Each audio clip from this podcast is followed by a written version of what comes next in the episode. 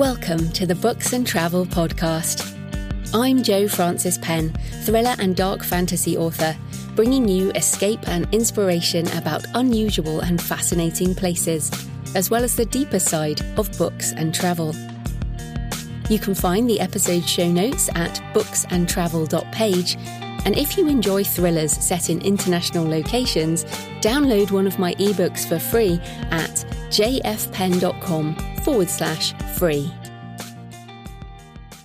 Hello, travellers. I'm Jo Frances Penn, and in today's solo show, I'm talking about scuba diving and the wonder of travelling beneath the waves. So, travel is all about curiosity and the desire to discover new places and experience the extraordinary. It is often about pushing boundaries, extending our comfort zone to the point of challenge and beyond in the hope of discovering something new about ourselves and the world.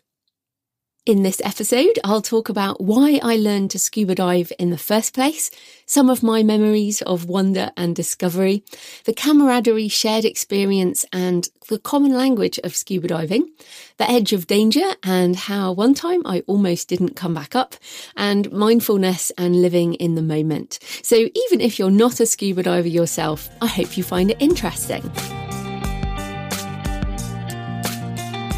Why I learned to scuba dive. I love the ocean and I love being near the water. And we didn't live by the sea growing up, but I did learn to swim young and even enjoyed competing at my school. I actually remember doing those races. And then one day puberty hit. well, probably not one day, but you know what that, uh, what happens then. And my body changed, my confidence dissipated, and I started wearing thick glasses for short sightedness. Like puberty really was quite hellish. but from then on, because I could no longer see properly, but also um, you know, and I was wearing glasses and, and with my body changing, I avoided swimming. I, I suddenly became not so good at swimming. I was not very streamlined anymore.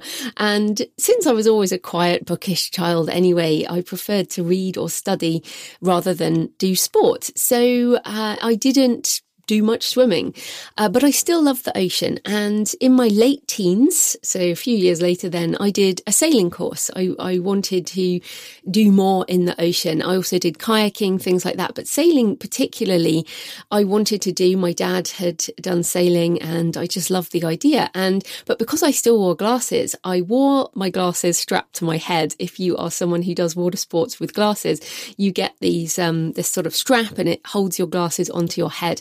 But of course, it doesn't stop the sea spray, the salt spray. It really is not very practical and uh, not very sexy either, to be honest. When you're, I think I was, what was I, 17 at the time, when you kind of want to be attractive. um, so, and also what made matters worse, the weekend we were down uh, doing this, I took my glasses off to clean the salt off. I must have put them down, and one of the boys sat on my glasses and broke the arms. And mortifyingly, I actually had to tape them up with plasters. That was the only thing available. And I still remember the shame of wearing glasses um, taped up with plasters. It really is one of those uh, sort of physical moments of visceral shame that I remember, uh, which is kind of crazy, but it did lead to me getting contact lenses aged 19, which I have worn ever since. So pretty much I've worn contact lenses for what, 23, 24 years now. And, uh, but getting contact lenses rekindled my determination to get back into the water. Definitely are amazing. I love contact lenses. So that that was you know, so I wanted to explain the background to some of my feelings around water because so often what happens in our lives is related to these childhood memories. Anyway, fast forward to the year 2000, which I've talked about. I was 25, working in London, burned out by my workload, as I talked about in episode three, Why I Travel. And I relaxed by drinking. You know, in London, you're not, uh, I mean, I went to the gym, but I didn't do physical activities for fun. You know, I didn't do any of that. So when I left my job I wanted to do something completely different. I wanted to experience the world in a new way and I wanted to change my life and do something I'd never done before. And I also wanted a physical challenge because everything I had been doing um, for fun was really around drinking and, uh, you know, hanging out with friends and stuff. So I wanted to do something that would keep me away from that. And so I flew to Perth in Western Australia in May 2000 and booked a PADI open water course. Now, of course, you can, you can learn to dive closer to home. and in fact, hilariously, uh, um, there's a dive place quite near where I live now. I mean, you can, and we, we don't even have sea. We have, a, it's on the canal, which is odd, uh, but you can learn to dive anywhere. Um, but anywhere there's a dive school, obviously. Uh, but I was going down under for a year out. And of course, I'll do an Australia episode at some point. But learning to dive was how I intended to start living in a different way. It represented a kind of a shift back to the things I used to enjoy. I feel like so often we lose the things we're interested in as we go get older if you think back to well what did i really what do i really love doing? Like, what is fun for me?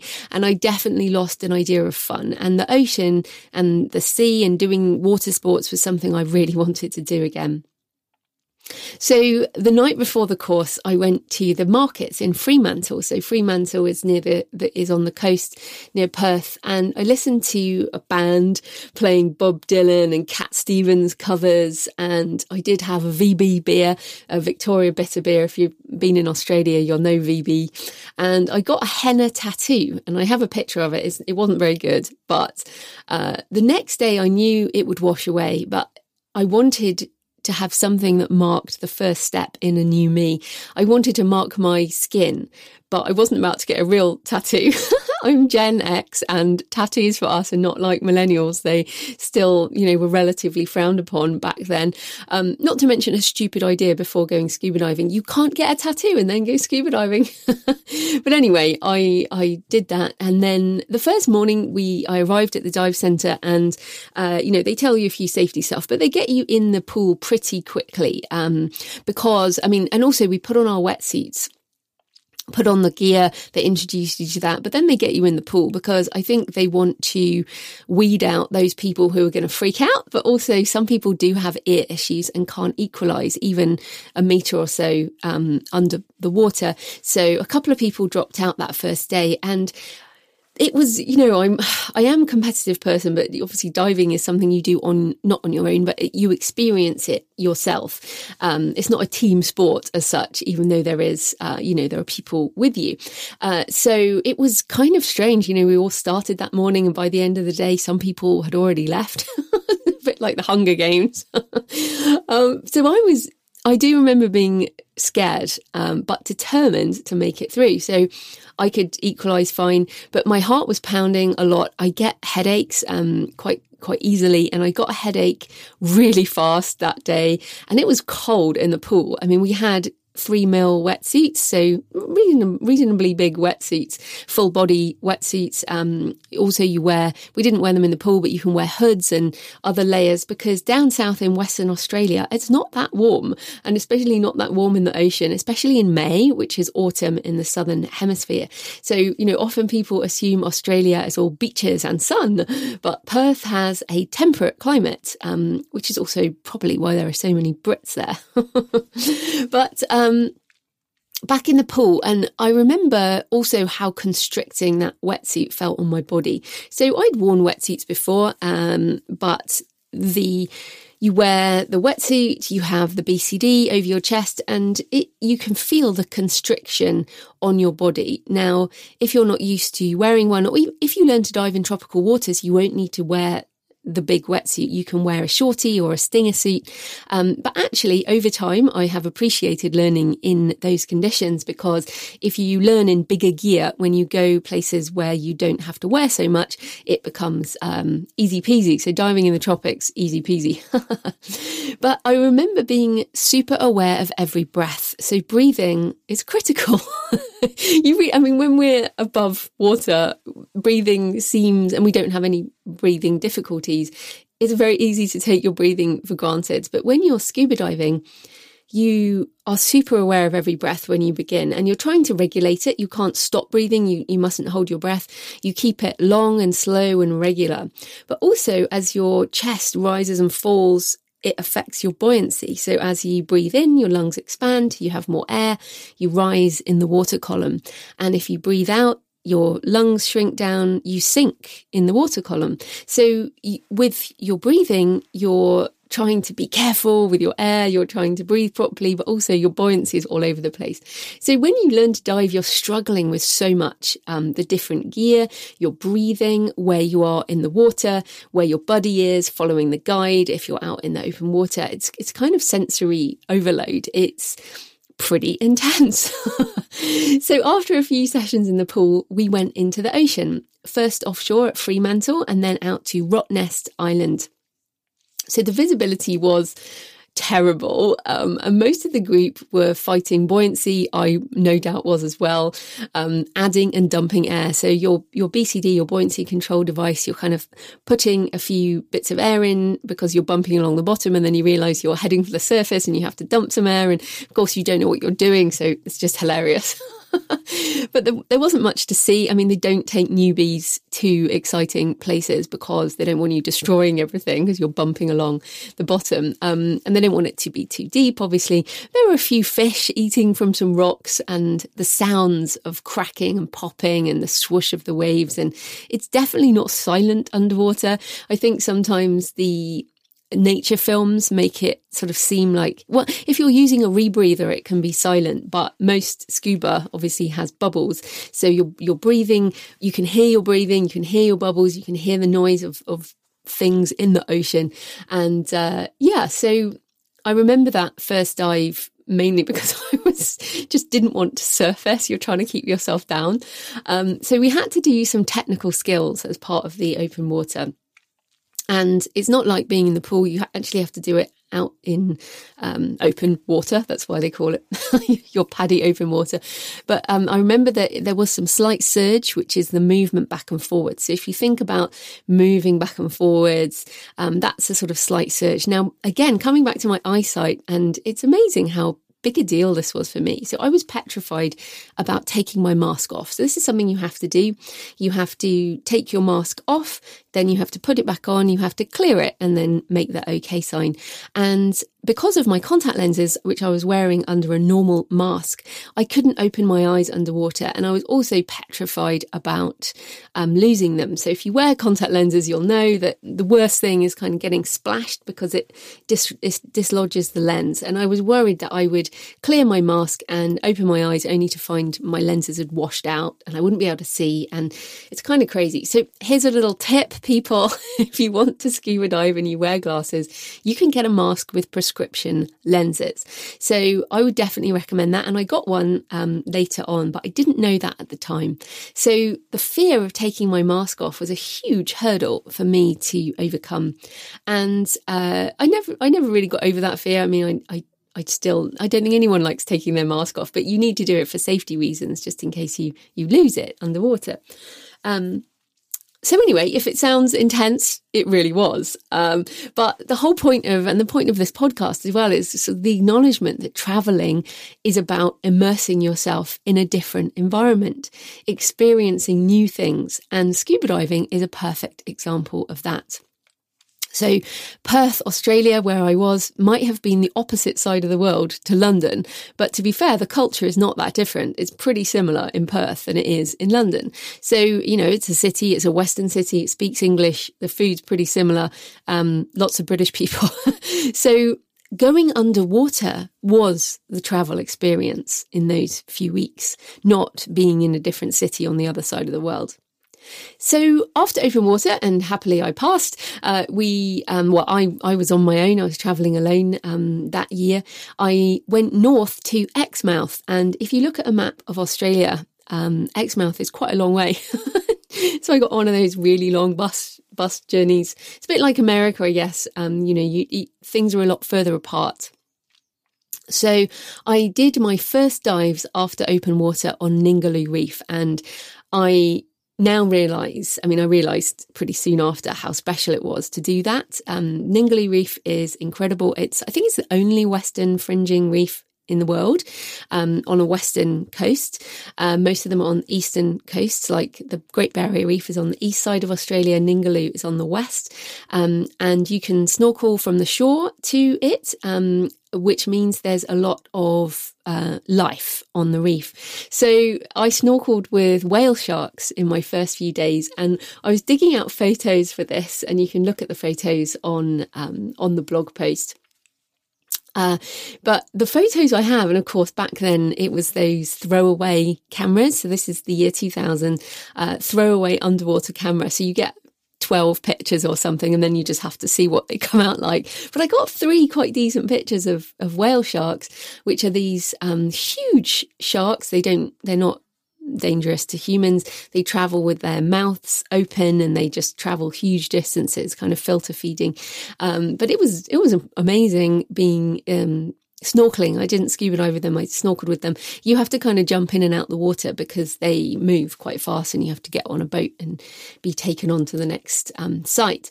So yeah, I did that dive. I also did Navy Pier, which is one of the top 10 dive sites in Australia. Again, super lucky to do that so soon after open water. But pier dives are fantastic. Um, you know, I think again, the romance of scuba diving is sort of pristine coral reefs, but uh, I've dived a lot of piers now, and they are teeming with life because often, of course, fishermen are throwing back dead stuff, which brings in a lot of life. So, uh, under Navy Pier, lots of nudibranchs and sponges and coral life, and schools of snapper and wrasse fish, and wobbegong sharks, which look like these shaggy carpets, and stingrays. I remember a huge stingray um, also, a massive Queensland groper, which are these big bulbous fish. Um, you know, they're not threatening, but they're really big. there was a turtle and also a Spanish dancer, which was a beautiful red and white nudibranch, like a flamenco dancer in in the water, kind of going past. Um, so diving really is a different world. So often when we travel, there's a sense of culture shock, the language being different, unusual food, different ways of behaving, and social rules. Now, when you scuba dive, you can't speak, so you use sign language, you have to follow the rules, you see things from a different angle, you even breathe in a different way. So, when you sink beneath the surface, you are truly traveling, you're truly in another world. And although open water was hard, after Ningaloo, I was hooked. Wonder and discovery. So, once you know how to dive, the physical aspect becomes more natural and easier with more bottom time, as they call it. So, I think probably about 20 dives. By the time you've done about 20, you kind of know what you're doing, you're more confident with your gear. Um, I'd say 20 dives in a similar environment, at least. Um, the excitement about diving becomes from seeing new things and different sights and sea creatures and trying new skills. So, um, I carried on around Australia and I did my underwater uh, photography uh, on the barrier reef and also my underwater navigator. I did, um, I think it was underwater naturalist actually on the barrier reef. But you know, there's lots of different, it's a bit like um, being in the Girl Guides or the Scouts or something. You can get these different badges that sort of, so you do specific dives um, to, to take you into different experience. You can also do things like rescue diver. Um, and I went as far as PADI Dive Master, which is a more of a professional qualification where you can actually work in the industry. Uh, so I did I did a lot of diving, um, and the truth is that over time you might do hundreds of dives if you're into it as uh, as a recreational sport. Um, many of those dives will be unremarkable and unmemorable, and it's so it's so. So I've done I did I did uh, nearly two hundred dives. Um, and the memories that I have definitely are definitely not of nearly 200 dives. But you continue diving because of those peak moments where you see something you haven't seen before, or you learn something new, or you discover things you didn't even know existed. And those m- moments are truly magical. So, um, this, I don't know if this was just because I hadn't seen one yet, but I went to Perth Aquarium before that first diving course, looking into, you know, trying to sort of look at the wildlife I might see underwater. And I was gazing into this one tank and I was like, what what is in here? And then suddenly it sort of came into focus. So a weedy sea dragon, which is crossed between a seahorse and a piece of weed. And again, I've put a picture on the show notes for this. And it's super crazy looking creature. And I did not even know weedy sea dragons existed. Maybe I have just introduced you to weedy sea dragons. And I decided I really wanted to see one in the wild. And it took a couple of years, but um, I did eventually dive at Flinders Pier, another pier dive on the Mornington Peninsula In Melbourne and I saw Weedies in the wild and it was really magical. Um, I, like I said, the wonder of realizing that this creature you didn't even know it existed and then you're there with it in the wild. They're only really tiny, but really very, very cool. Uh, another occasion of this sort of discovery, I was at the Poor Knights Islands in New Zealand where I did a lot of diving and I was doing a safety stop on the top of a pinnacle at five meters, looking around, rooting around in the, in the weed and the coral, looking for stuff and saw this crazy looking creature. It was a huge yellow sea slug. Now, if you're not a diver, sea slugs might not sound that exciting, but that's why we say nudibranchs, which are these tiny, colourful sea slugs. And they're, they're, often what you're looking for. They're, they're beautiful, different colours, and there's lots of different um, kinds. But this was much, much bigger. And I was super excited. I thought I had discovered some new uh, mutated version of nudibranch because it was big. Um, and on surfacing, I told the dive master about it, and he told me it was a sea hare, which again, I'd never heard of of. It was not new. It was just new to me. And that is the cool thing about diving, this thrill of possible discovery on every dive. And also how cool it is. I'm still excited all these years later about finding this. And I remember it so distinctly, um, because of discovery, this thrill of discovery. So this is why I think, um, many people think that scuba diving is about the big stuff, about shark diving or seeing big things. But actually, I think most divers, certainly me and anyone who dives in low visibility, uh, you know, if you dive slowly and focus on tiny worlds on the wall life. Um, you know, going close to walls and close to coral and close to things. You have to be good at your buoyancy to do this. But to me, that's what I remember most is, is gazing at, um, you know, patches of wall and finding just cool little worlds in very small spaces. Uh, for example, I love the Christmas tree worms on coral reefs. They they come out of the the coral and they look like a Christmas tree. I've put a picture again on the show notes. Um, they're like little bottle brushes um, in the shape of a Christmas tree that pull away. If you put your finger near them, they'll like pull away. So they're alive, but they're just really, really cool. And you can spend hours diving and a lot of money diving looking for big stuff like sharks or manta rays or whatever. And you may never see one. I mean, you could just look out, stare into the blue in midwater and never see anything. um, so, for example, I spent a whole week diving in Tonga in the South Pacific during whale season. And um, the attraction was apparently that at some point, point, we might see whales underwater and it'd be really cool. But we, and it was, it was a wonderful week, had a great time. And the sounds of whale song the whole time were around us underwater, but we never saw one. You kind of always approached a pinnacle expecting to sort of see a whale behind it and that just it wasn't there but you can you can gaze at wall life and discover these new universes that you, you didn't know were there so another encounter I remember distinctly, and uh, this one I don't know, made a huge impact on me. I was diving near a place called Jan's Tunnel at the Poor Knights in New Zealand. I turned away from the wall and there was a huge octopus just a metre or so away, hanging in the water on its way somewhere because it was sort of in mid-water. Normally, I'd seen a lot of octopus, um, octopi in the, you know, on the, on the ground, in things, covered in weed, covered in shells, doing their octopus thing, but I'd never seen an octopus uh, in mid water, and it, it it was so long. I I think it must have been five foot long. It felt like it was almost as big as me. I'm five foot six. Um, from the end of its tentacles to its massive head. Now, of course, with a mask, things are sort of slightly magnified, so it might not have been that big, and my memory might be wrong. But there was an octopus there, and it stopped and it looked at me, and I felt this strange connection to an incredible intelligence. It really was uh, a moment. and I wrote about that encounter in my crime thrillers Desecration and also in Deviance. In Deviance, I actually give a version of that memory to a character. And um, this character O has a full body octopus tattoo, and uh, she performs at fetish clubs like the Torture Garden in London, which is uh, yeah fetish sex club, uh, which I have not been to, I must add. But if you have a full body octopus tattoo, then you might as well show it off.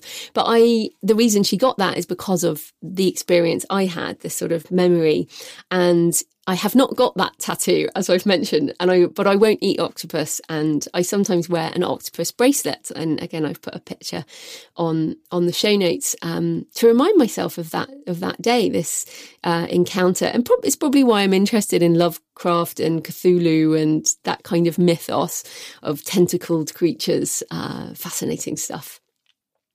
So, talking of books, I do often give my diving memories to my characters. Um, Morgan Sierra in Stone of Fire talks about seeing God in nature rather than man made places.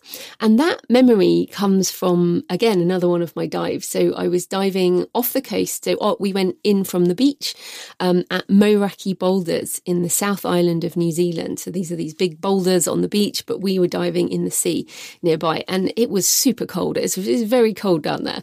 Um, and we were diving in kelp forest which meant that even though my buddy was close by, we couldn't really see each other. It felt very uh, singular dive. It was dark down in the kelp, and the dive was more about sort of rooting around looking for octopus and tiny creatures. Uh, so the dive itself was not that memorable, but on the way up at the safety stop at five meters, so you you stop and um, decompress a little. I I turned on my back and looked up through the kelp, and the sun broke through at that moment and shone down through the water, and it was like being in a cathedral with these green fronds arching up over my head. And I felt like I was in a cathedral, like I was seeing God in that space. And if you've been to the Sagrada Familia in Barcelona, it had that sense of majesty. And the Sagrada Familia, uh, Gaudi uh, built it, envisioned it with this natural element, um, inspired by nature. And as my bubbles rose up towards the sun, I fixed that moment in my mind, and I still, I, you know, I, I still remember it so vividly. The view of that lying on my back, looking up to the sun through the the green, and just experiencing those few minutes of peace and natural beauty and, and wonder and awe. The word awe, I think, is very much appropriate in a natural environment. So yeah, after nearly 200 dives, those are some of the moments of wonder and discovery that still stand out for me.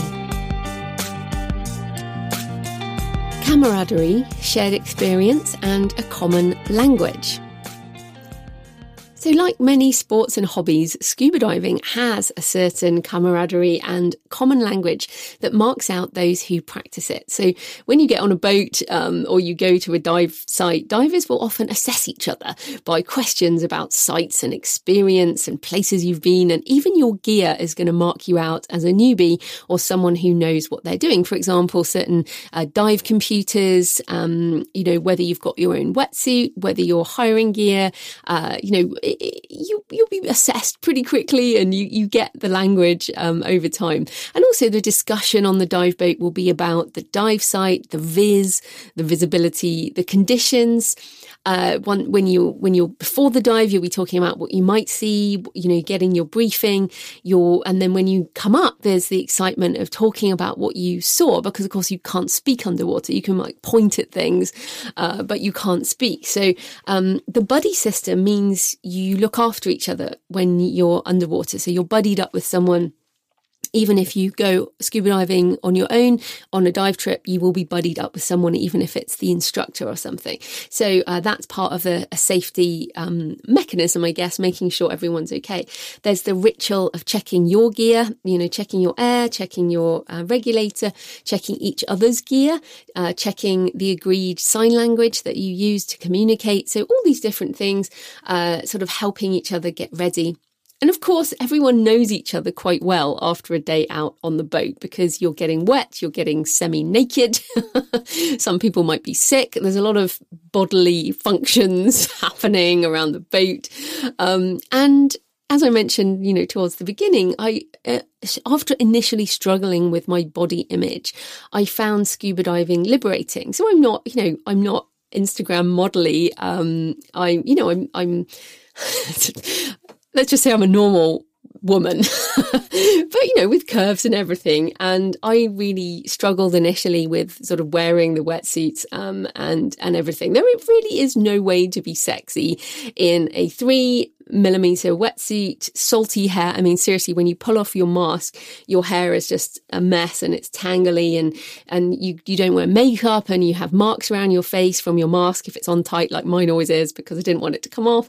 Um, or maybe there's been some projectile vomiting off the side of the boat and um, you know people get seasick so what's wonderful i just love the fact that on dive boats bodies are bodies everyone has a body and they're at different levels of ability mobility and you can dive whatever you know if you're a bit bigger you put on some more weight I mean, you, you can get down there. And I just, I loved the acceptance that I found within that community. There's also no drinking on the boat and no drinking before diving. So there's no altered perception of attractiveness. There's no, uh, it's just such a different environment to in my, you know, we're talking about me being in my mid twenties, you know, at a time when a lot of your self image is about what you look at. Um, so interestingly, I didn't wear makeup for most of the years when I scuba dived, and I didn't wear makeup probably until I, well, actually, I bought my first makeup. Um, after for my second wedding in 2008.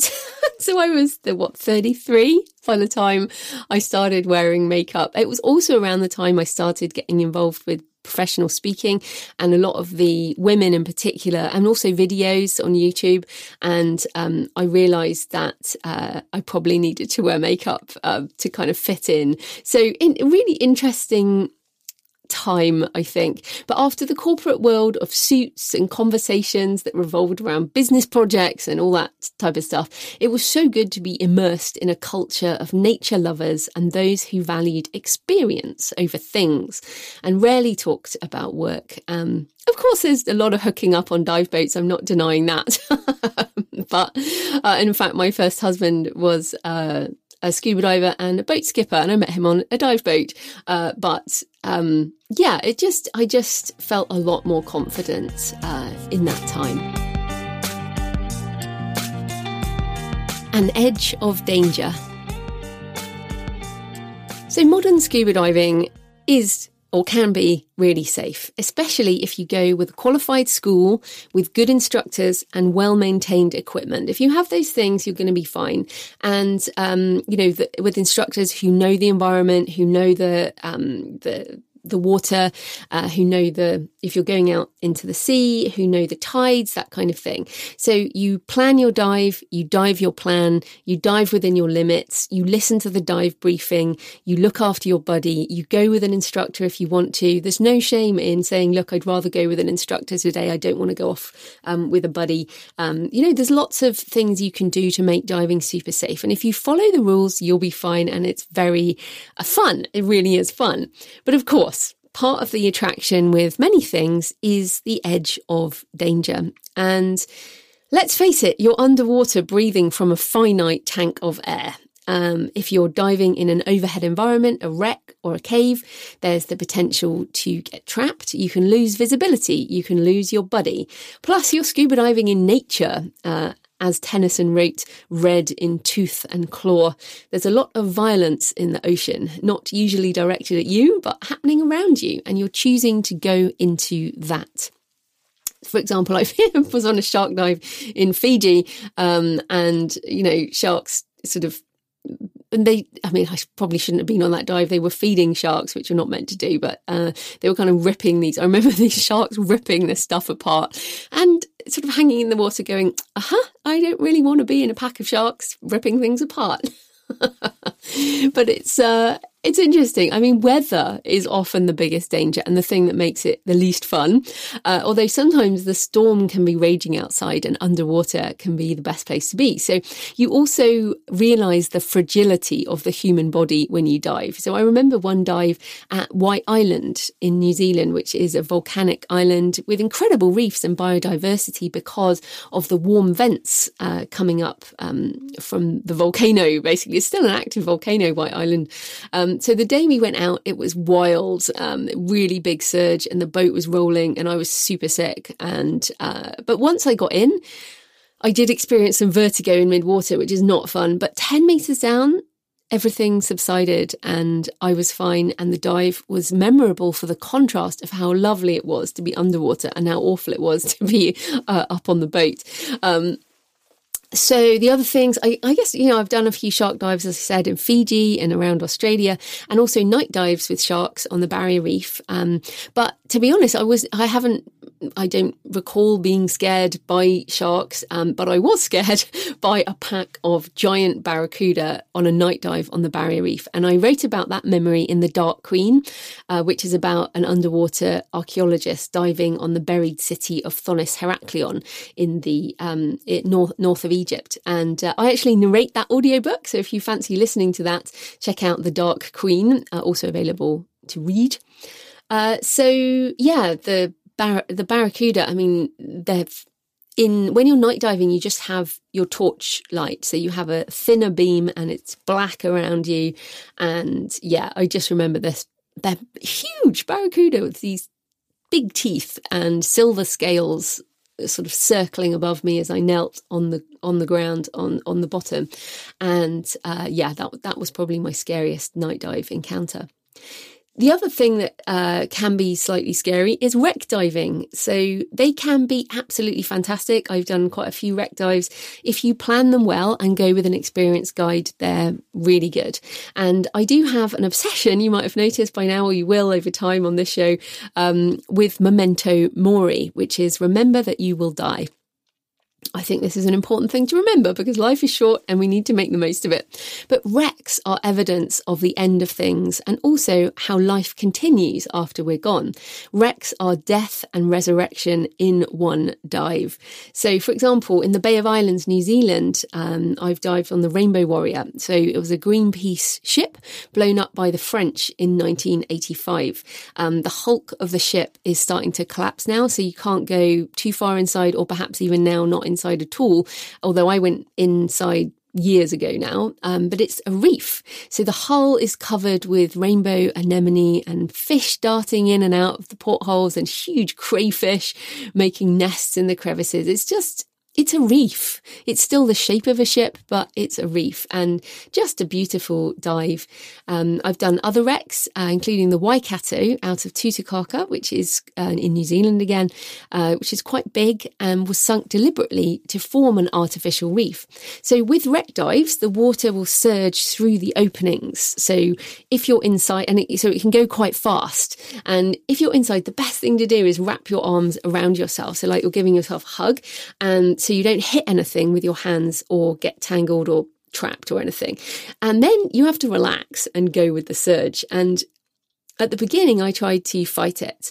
And if you fight it, you're going to panic. And so you have to kind of just relax and let go. When it pulls you back, don't try and go forward, you just have to let it drag you back. And then when the surge moves in the direction you want to go, you kick with it and you accelerate forwards. It's actually super fun once you understand how it works. But I do remember trying to fight the surge within a wreck. And I was like, oh my goodness. And I just had this moment of panic. But then I had to let it go and realized the water would always be more powerful than me.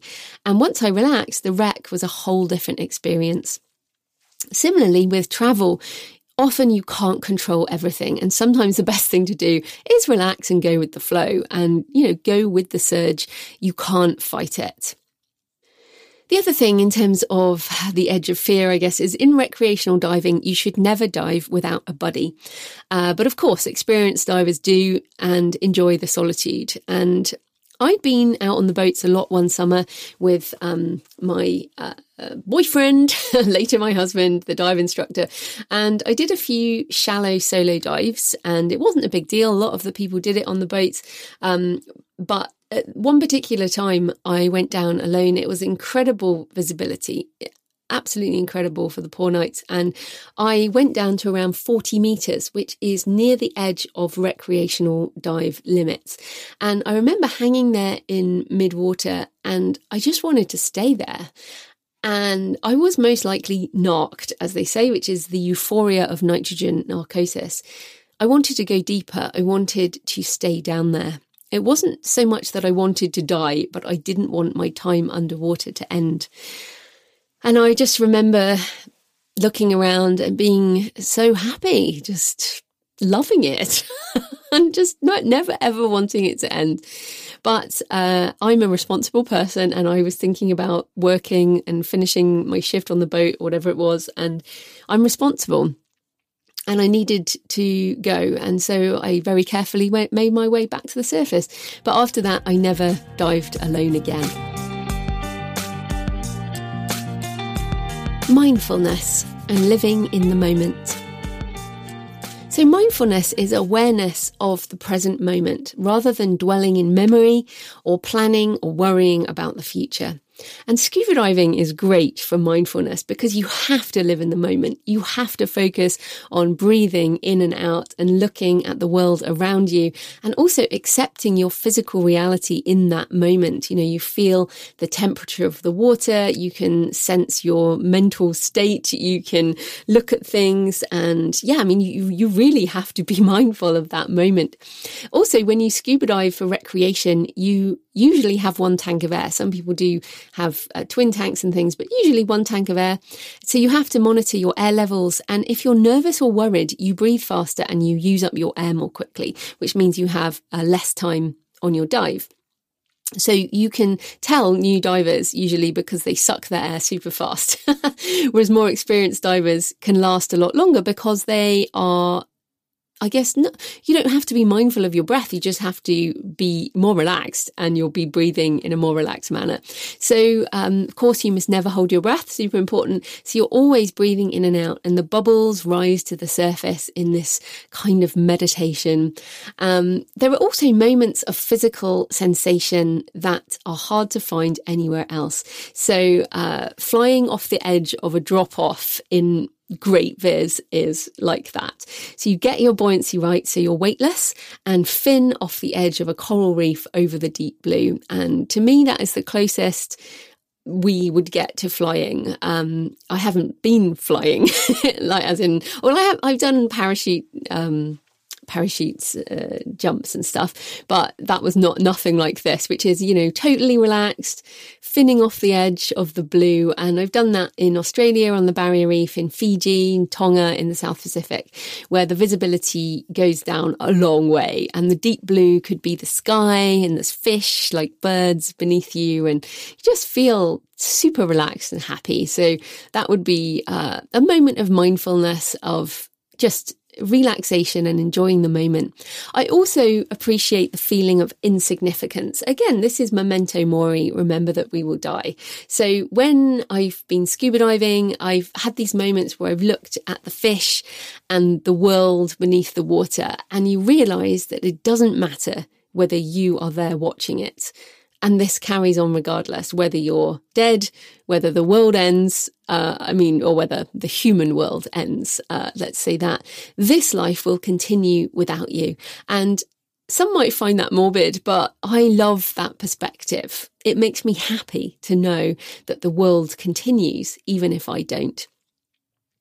So, what's so interesting looking back now as a writer is how little I wrote of those moments. Uh, the most of this has been done. Um, I mean, I have my travel journals and my dive logs, but these moments I've shared with you live far more strongly in my visual memory because, of course, you can't write when you're underwater. So, you, and you can't usually take a picture. Certainly, back when I did most of my scuba diving, um, the tech wasn't so good. Now there's better tech now, but inevitably underwater pictures never give you the scope of the experience and they never give you that visceral feeling of what it was like. So you have to capture those moments in your mind. And here I am many years later sharing it with you. So, after all that excitement and wonder and awe and loving it, why did I stop scuba diving? so, I did the bulk of my diving in Australia and New Zealand, where I lived from mid 2000 to 2011 when I moved back to the UK. Now, it's easier to scuba dive when you live near the ocean and only a few hours from some incredible dive sites. So, if I was living in Auckland in New Zealand, um, only a couple of hours to go north to Tutukaka and the Poor Knights Islands, which are just fantastic fantastic. And I mean, in Australia, you know, there's, there's, there's a lot of of diving, possible diving. So I also, I guess, lifestyle wise, I married a scuba diving instructor in 2001. We divorced in 2004. So the years we had together had a lot of diving in them. He was also a boat skipper. So a lot of my diving was free or subsidized. So uh, we even had a diving business for a little while. So when we split up, I did carry on diving, but I also found new interests. Um, I met my second husband, Jonathan, who's also a diver, but we prefer other things like walking and cycling and yoga and cultural adventures. Um, so, real, realistically, you need to you know, obviously, some people every year book a couple of dive trips and do it that way. But, uh, you know, we, we do other things. Now, you do need to dive regularly, I think, if you want to get the most out of scuba diving. It's a bit like driving. You lose confidence if you don't do it regularly. And a dive isn't always perfect. So you need multiple days and that can be pricey. It's not a cheap sport, especially if you buy all your own gear. And over time, without practice, I find the fear creeps back. You think about it too much, your body confidence begins to drain away. and like any physical skill, the more you do it, the more comfortable you become. So it all comes down to choice and how do you choose to spend your time and money?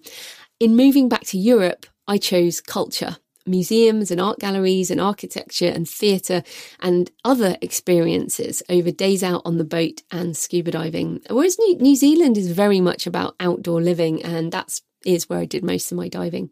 So, will I scuba dive again? There is a question. I don't know. I really don't. Uh, haven't scuba dived for a few years the last dive I did was in New Zealand and I it was a terrible day to be honest and before that we dived in Bali and that wasn't great either to be honest so I think when I you, that's what I mean about having to do it quite regularly in order to have and have multiple days so you have different experiences but the things I've told you about feel like a special part of my life that have passed and that's okay because there are phases to life and change is the only constant.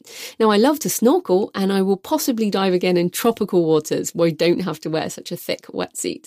Uh, but scuba diving gave me what I needed back then a way to refocus on enjoying life, discover new things, make new friends, and learn more about the underwater world and ultimately myself. So even if you don't want to scuba dive, you can still experience the wonder of traveling beneath the waves by visiting aquariums or watching shows like Blue Planet, which are just amazing. After all, travel is about wonder and discovery as well as experience. So, those are some of my thoughts on uh, scuba diving. I just a couple of books, um, since this is books and travel. Um, a book I read recently. It's not so much about scuba, but about that some of those feelings that I've talked about, which I think are the truth of scuba diving. It's called Deep Free Diving: Renegade Science and What the Ocean Tells Us About Ourselves by James Nestor, and uh, that is yeah, it's just an exploration of human potential, why we're drawn to the deep, and also some fascinating um, stories about people who live much more in the ocean. Uh, then just a couple of others, a neutral buoyancy. Adventures in a Liquid World by Tim Ecott, I, or Ecott. I remember reading that a number of years ago. And it's kind of a history of undersea exploration and the emergence of dive culture, and really enjoyed that book. Uh, obviously, My Dark Queen, um, The Dark Queen, an underwater archaeology short story by me, J.F. Penn. Uh, a Sunken City, a Lost Goddess, One Last Dive to Risk It All. And uh, I narrated the audiobook of that. So if you fancy listening, uh, I found a romance by Nora Roberts called The Reef A marine archaeologist and a salvager join forces to search for a legendary treasure in this novel that takes readers to the depths of the Caribbean and the heights of passion and suspense. I love the fact that Nora Roberts has written a romance about scuba diving, so that's very cool. And of course, Clive Cussler's Dirk Pitt novels, which I think are partially responsible for my own need to scuba dive. Um, I think he does less now, but Dirk Pitt and his underwater agency, lots of scuba diving, bit James Bondy, uh, still fun read. So there are some of the books. Okay, well, I hope you've enjoyed uh, today's episode on scuba diving. You can always leave a comment on the show notes. Uh, if you go to booksandtravel.page forward slash listen, you'll find um, all the different um, episodes. And uh, I'd love to hear from you. Please do let me know if you have any thoughts or comments or questions about scuba diving or memories. Um, it's always wonderful to share, or any book recommendations actually about, about scuba diving. So thanks for listening, happy travels, and I'll see you next time. Thanks for joining me today on the Books and Travel podcast. I hope you found a moment of escape. You can find the episode show notes at booksandtravel.page. And if you enjoy thrillers set in international locations, download one of my books for free at jfpenn.com forward slash free. Happy travels until next time.